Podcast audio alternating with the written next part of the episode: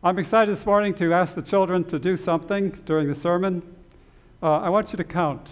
What does it say there? Four words to count. Say them with me, would you? First one is over. Say it. Over. All right? Now, that word over can be connected with overcome, overcame, overcometh, any form of word over. The other one I want you to count is blood. Say blood. Blood. All right. The next one is word. Say word. It could be words also. Either one counts. And the last one is spirit. Good, you got it. Spirit. Okay, we're good to go. Now you got that down. So you need some way to keep track of what these words are so you can put a little mark, you know, every time you hear one of those words. It's going to be a big challenge, I know, because there's four words. Usually there's only one or two. So it's a challenge. But there's a bigger challenge ahead, and that is this one. Here's your challenge. From form two words. How many words? Two words from letters in those four words. What are the four words? Remember? What were, what were they? Over, blood, word, spirit. Say it again. Over, blood, word, spirit. These are all integral parts of the sermon today. So you're going to form from those two words, you're going to form two words, form two words from letters that are in those four words. Okay? The capitals might give you a little hint. So you're going to form two words from the letters in those four words, and you have to add one other letter that's in John 13, verse 4. All right? Got to add one more letter it needs to finish out that, that two words. And I want to emphasize that that phrase is related to the foot washing service, which is where John 13 is found, and is in the story I'm going to share with you now. So here's the story. Okay? There I was, a sophomore in high school. Now it was a brand new school year starting, a brand new building, and there were hundreds of children all gathered at the school. The doors were locked because they don't open them until the bell rings, and we still had 10 minutes, 15 minutes to go. So hundreds of students standing there. I'm a sophomore. This is a senior high school. It's only, only sophomores, juniors, and seniors. So we're all standing around. Of course, the sophomores, the little people, you know, they're the ones that are in the high school, the bottom of the rung of the class with all the people. I'm chatting with some of my friends, a little bit nervous because it's a new school year, new school, school building, a lot of new people. And all of a sudden, I'm standing there. My books are on down, down on the ground. I'm, what, what's going on? And I turn around, and behind me, smiling, is the junior class bully. How many of you have heard about bullies? Okay, he's a junior class bully. And he's laughing. He says, What's wrong with you? You can't even hold on to your school books, you weakling. And he went on like that. He said, Pick up your books. So I didn't know what to do, but I knew that I needed to bow down and pick up my books. So I, I got the books and started putting them. All the time he's insulting me. I am one of the smallest kids in the class.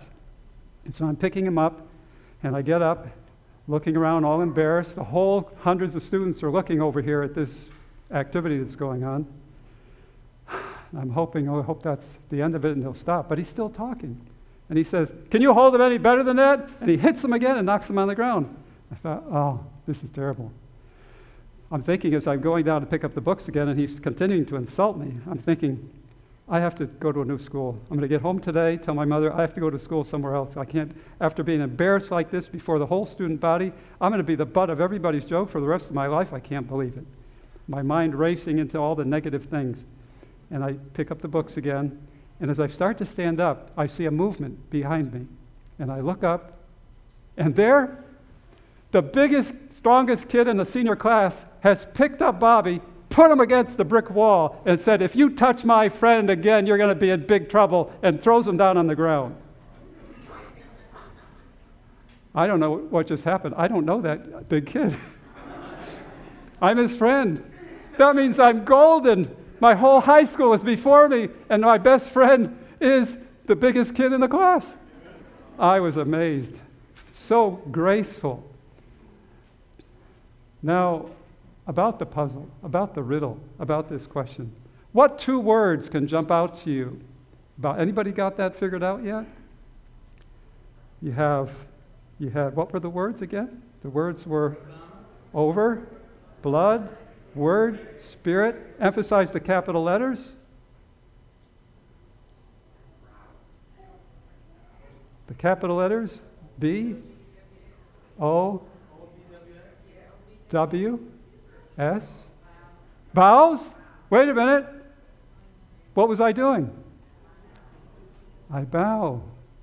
And bow what? You got it. All right. Bows down because when we bow down and we realize we're at the end of our rope and there's no help and I'm going to be disaster and all the evil things that come to your mind as possibilities and you're ready to give up, what happens when you bow down? Jesus lifts you up. Praise the Lord. God is so good to us. That's what He's all about. And we're going to do that in the foot washing service shortly. When we bow down before Jesus, because our life is so messed up. I mean, there's problems. Everybody deals with problems at various points in their life. We have marriage problems, we have financial problems, we have career problems, we have all kinds of problems. But when we bow down before Jesus and ask Him to help us, He lifts us up by unexpected power that's available Holy Spirit power. Let's take a look at Revelation chapter 12, verses 7 to 9. What, what's that all about? We're in Revelation chapter 12. Most of you are familiar with those passages. And what's it talking about when we get there? Revelation 12, verse 9. What's the theme of Revelation 12, 7 to 9? What's it talking about? I want somebody with a nice loud voice to read it out loud there. Revelation 12, verses 7 to 9. This is a participating worship service. So. Who's going to read? Nice, loud voice. All right, I see a hand in the back. Revelation 12, 7 through 9. And war broke out in heaven. Michael and his angels fought with the dragon, and the dragon and his angels fought. But they did not prevail, nor was the place found for them in heaven any longer. The great dragon was cast out, that servant of old called the devil and Satan, who deceives the whole world. He was cast to the earth, and his angels were cast out with him.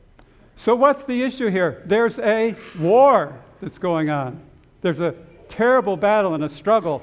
And is it a war with M16s and airplanes and ships blowing things up? No, it's a different kind of war. It's a kind of war of deception, and the deceiver, the liar, is telling lies about the character of God. How are they going to solve the problem that comes with those kind of lies being spoken? With this war that's going on, a war of deception. What is God going to do about that? So this war continues, it says, and as we recognize that that war is at press, we come to Revelation 12, verse 10. So I need somebody to read verse 10 for me. Chapter 12, Revelation, verse 10.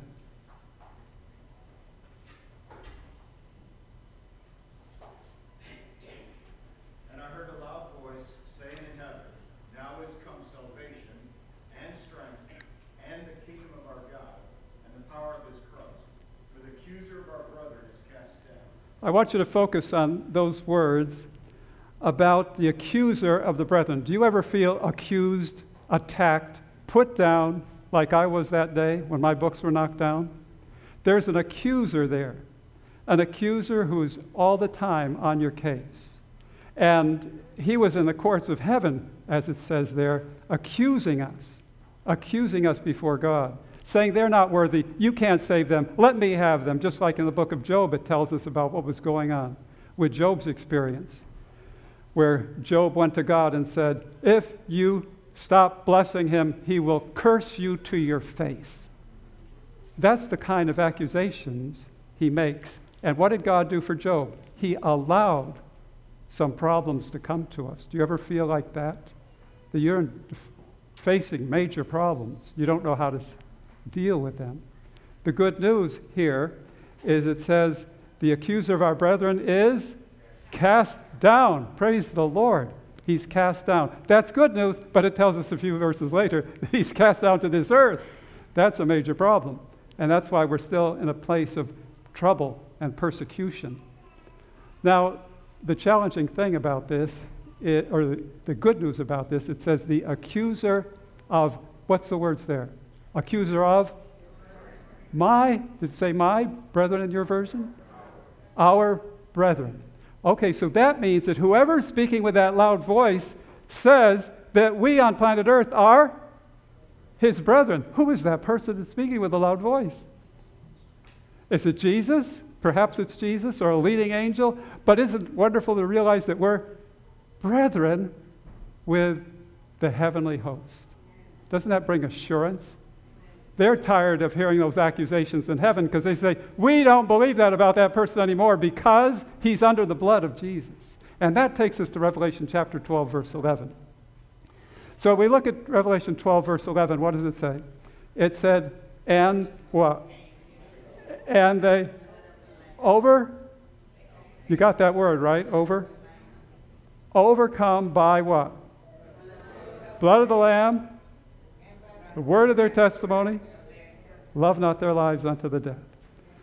I want us to be not among those who watch this thing I've been seeing advertised, the Avengers. I don't even know what that's totally about, but I've seen things pass by on commercials and things. And I don't know what it's about. I don't care to know what it's about, but I have the picture that these Avengers are somehow heroes that are going to save the world or something.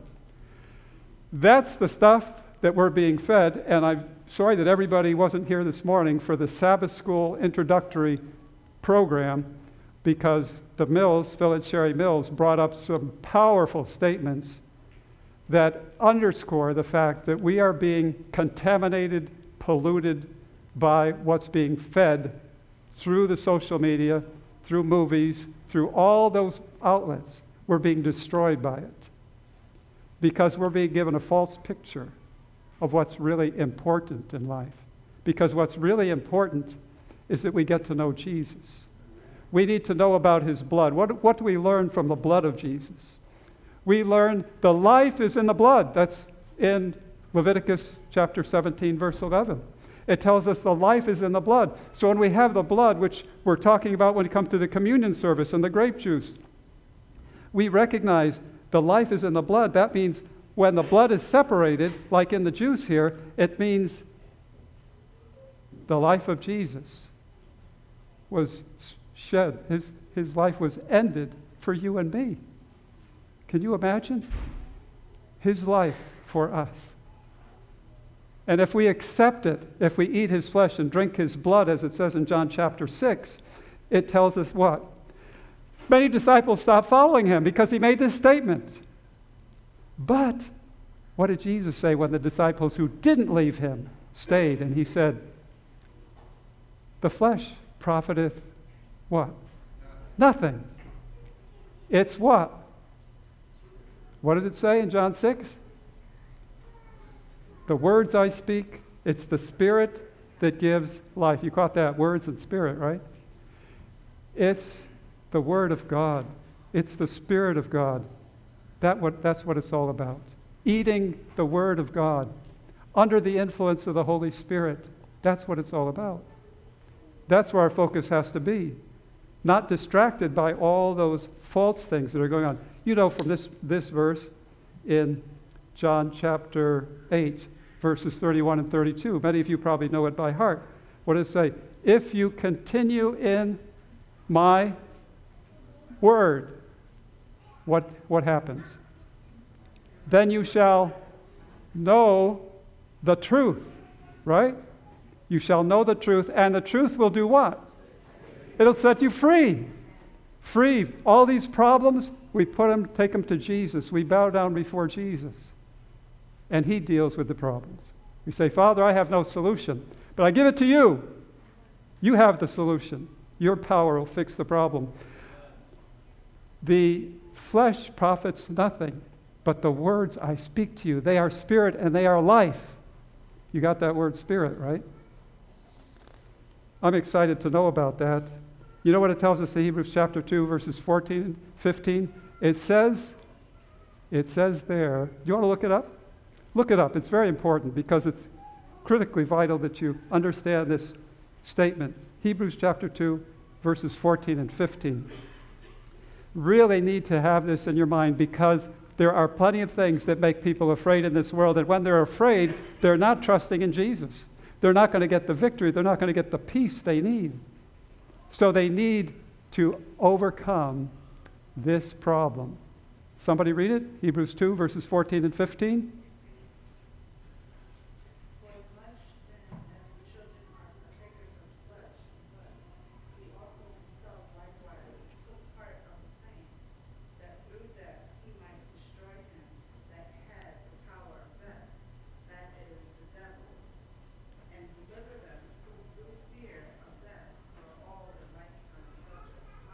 Subject to bondage. How can we be free of this fear of death, this fear of failure, this fear of, well, all those problems we talk about sickness and financial problems and relationship problems? We're afraid of these things, and ultimately, the ultimate fear is of death. And it says, We are what? Free. Can you say that? Free at last. Free at last. Thank God Almighty, we are free at last. Say it with me. Free at last. Free at last. Thank God Almighty, we are free at last. We're no more fear of death. We know the one who's the resurrection and the life. Thank God for that assurance that we have. Now, we have a problem, and it tells us about it in Psalm 51, verse 5. And you know the verse, undoubtedly. You know what our condition is. I mean, we can look at people and they're struggling, they're down and out, they have all kinds of problems uh, in poverty and struggling with life, and, and we think, you know, I don't know what's their problem. And we could say, we could take a very proud attitude of, you know, it's too bad they're so messed up. They should live better and do better, and like me, you know, doing so much better. But what does it say in this Psalm 51, verse 5? What does it say there? Say it again. Shapen in iniquity. From when? From birth. Conceived in iniquity, right? So all of us have this major problem. We're born in sin and selfishness. The baby comes out and starts crying, Take care of me. We're all infected with sin. And those that are doing better than some of those who are really struggling in poverty and brokenness, and we wonder how they could be so messed up, that leads us to pride, which was the original problem with Lucifer. So we have to have this sensitivity in dealing with people because we're all messed up from sin. And we need the help of God. We need to bow down before God. We need to bow down in service to others, which is what we're going to be doing in the foot washing service. We need to find that freedom that brings us peace because we're not afraid of death anymore. I'm really excited about the fact that we can be together for the foot washing service, for the communion service, to bring through these emblems, through these things, through Jesus' example, a freedom from bondage to fear. We're going to trust the Lord fully. Now, it costs a lot to do that, and I'll skip that one for now. We find peace when we come to Jesus right? What does that passage say? Come unto me, all ye that labor and are heavy laden, and I will give you rest. When we come to God with our troubles, if we bow down before the Lord, then what do we find? We find rest.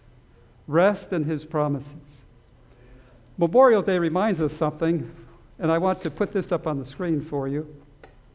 This is the code of conduct for United States Armed Forces personnel. Would you read that one with me? Uh, you, you, don't have to. If you're not an American, it's okay. Okay, but for those who are, you can put it in your country's name if you want. And we're a multicultural program, church, so it applies to anybody. So just read this one with me. I am an American fighting in the forces which guard my country and our way of life I am prepared to give my life in their defense. Now, substitute some words here. I am a Christian. I'm fighting in the forces of God and his, for His kingdom.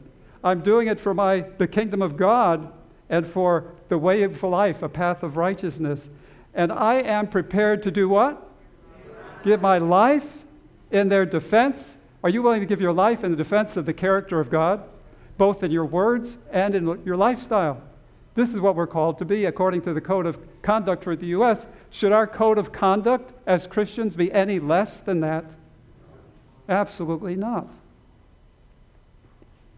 Here's a little bit more of this code of conduct, second point. You can read it with me. I will never surrender of my own free will.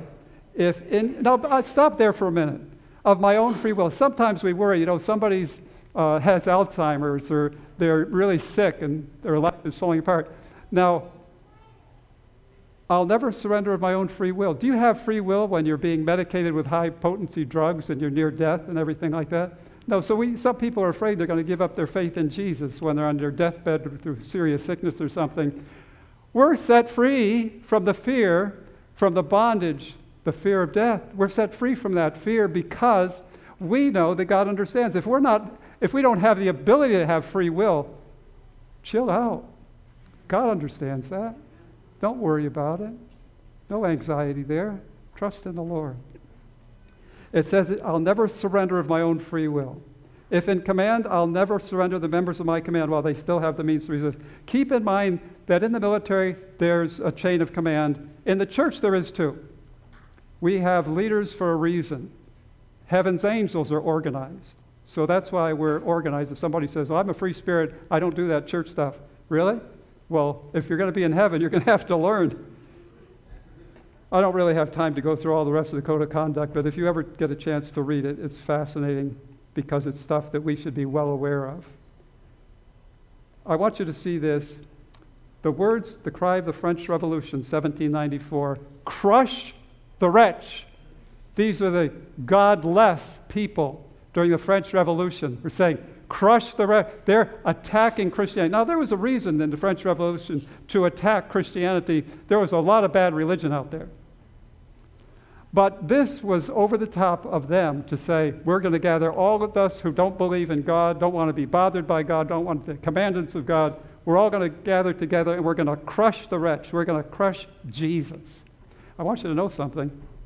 Jesus knew that and he was willing to be crushed for us because how do you get the grape juice except you be crushing the grapes. Jesus' life was crushed for you and for me. And today, as we have the communion service, we're going to be partaking of that juice, remembering that it's the words that I speak to you, they are spirit and they are life. We need to be feeding on the word, but I'm glad that Jesus has given this illustration. Now, how are we going to become overcomers? Remember, there are three points the blood of the Lamb, Jesus shed his blood for us. By the word of our testimony, if we're standing here, if we're here today and we're going to partake of this communion service, what we're saying is that we believe that Jesus died for our sins, which gives us confidence to go forward.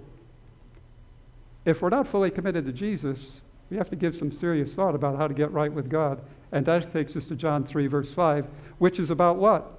It's about being born again by the Spirit, right? Now, the fact is, we can't, in our own strength, be overcomers. Remember, it's the blood of the Lamb. We have to look to Jesus, whose blood was shed for us, and we have full confidence in his ability to save us. But the second point is what? It was the word of our testimony. It's our words that we believe in Jesus, even if we lose our life. That was the first article in the Code of Conduct, right? We're going to be faithful to Jesus by his grace. But to have that kind of power and to be willing to die for him, we need a new birth. We need to be born again. We need to have that confidence in Jesus. And this verse tells us about how it happens. Somebody read that nice loud voice here, finishing up. Luke 11, verses 11 to 13. You know what that's talking about, don't you? It's about a father who gives what? Good gifts. Good gifts to his children. And we're human fathers and we're imperfect. But if we come to Jesus, somebody ready to read it? Nice loud voice. If a son shall ask bread of any of you that is a father, he will give him a stone. Or if he asks for fish, will he for a fish give him a serpent? Or if he shall ask an egg, will he offer him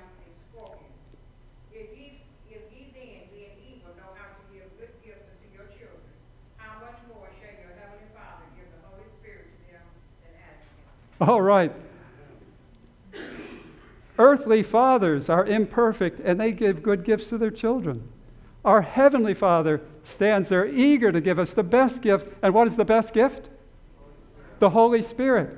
And it says, I'm not a Greek scholar, but it says in this word ask, aiteo, the present participle, active participle means you have to continue asking.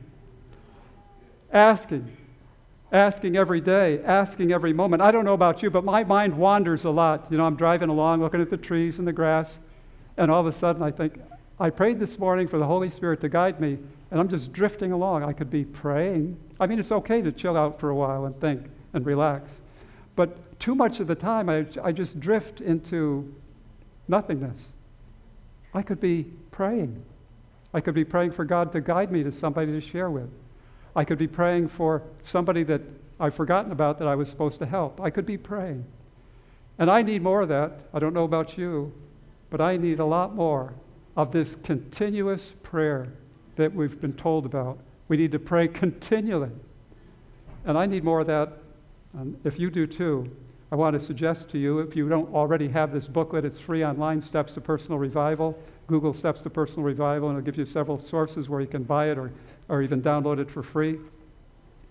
It talks about the necessity of daily baptism of the Holy Spirit, just saying that we need to be in communion with heaven much more than we are in these last days.